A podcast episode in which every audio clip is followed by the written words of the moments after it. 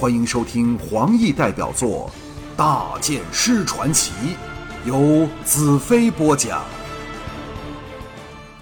丽君叹道：“谁不想入选呢？但我自问，的确不比秀丽法师更适合。”红月低声道：“他们两个应付得了好色的夫君吗？”众皆莞尔。我失声笑道：“呵呵，你这傻丫头，秀丽法师以媚术起家，床上的本事不知多厉害呢。”龙姨促狭地说：“那花云祭司呢？”花云嗔道：“是不是从此以后就没人尊重我这祭司了？”我笑道：“呵呵，放心吧，以后每晚我都会好好训练我们可敬的女祭司的。”是夜，我们谈笑至天明。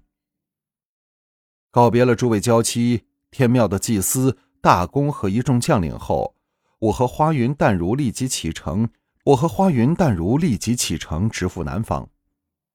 15天日夜赶路后，我们在飘香城换过新的马匹，补充了食粮，又在沿着飘香河兼程赶路。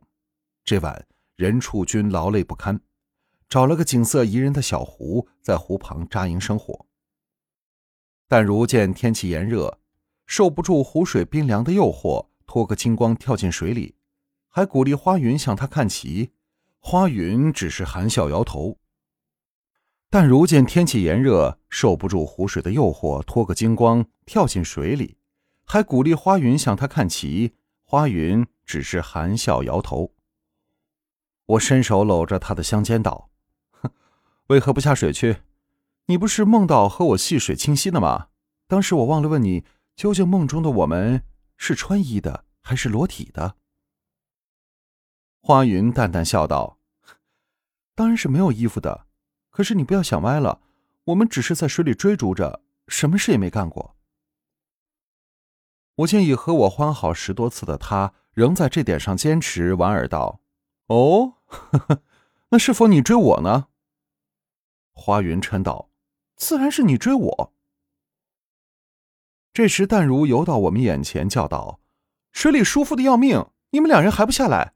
兰特，给我们害羞的女祭司宽衣吧，她可不会拒绝你的。”花云笑道：“你这淫荡的法师，想的不过是兰特下去陪你，却要拖我下水。”我微笑道：“秀丽啊，乖乖的待一会儿，我在思考着一些问题。”淡如一阵娇笑，游到对岸去。在月色下，他的肉体充满了活力，诱人之极。花云低声问道：“你在想什么问题？可以告诉花云吗？”“想知道吗？先送上一个吻再说。”花云含羞凑过小嘴让我品尝。吻了她之后，我道：“你真的那么爱和我说话吗？”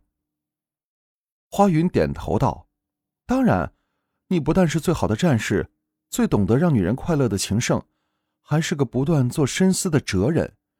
而让我最情难自禁的就是最后一项，所以你要我死心塌地的爱着你，自然就要多和我谈心。”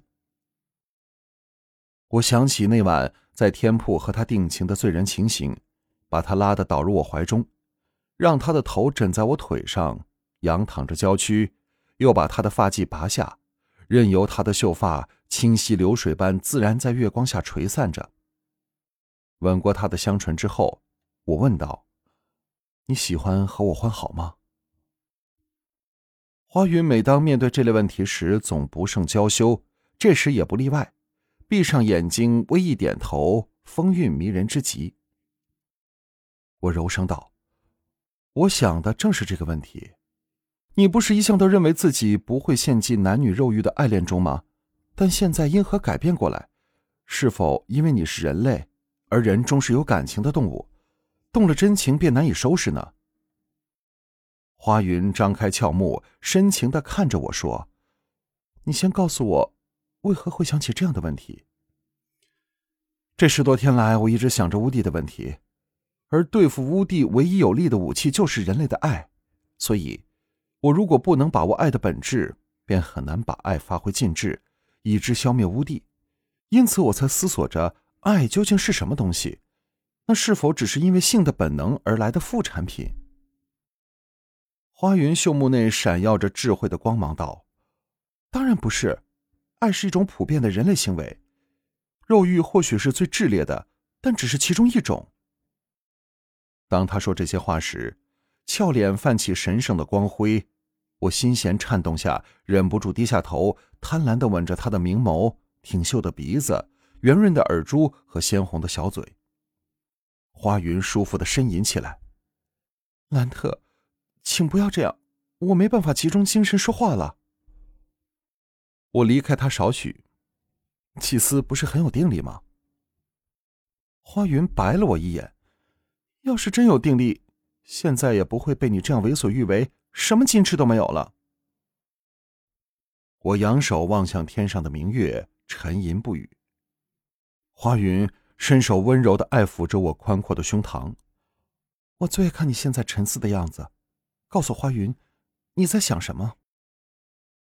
我正想着，人类除了为求生存的基本行为之外，其他是否全部基于爱而出发，甚至名利、权位、财富，说到底都是为了要更容易得到别人的爱。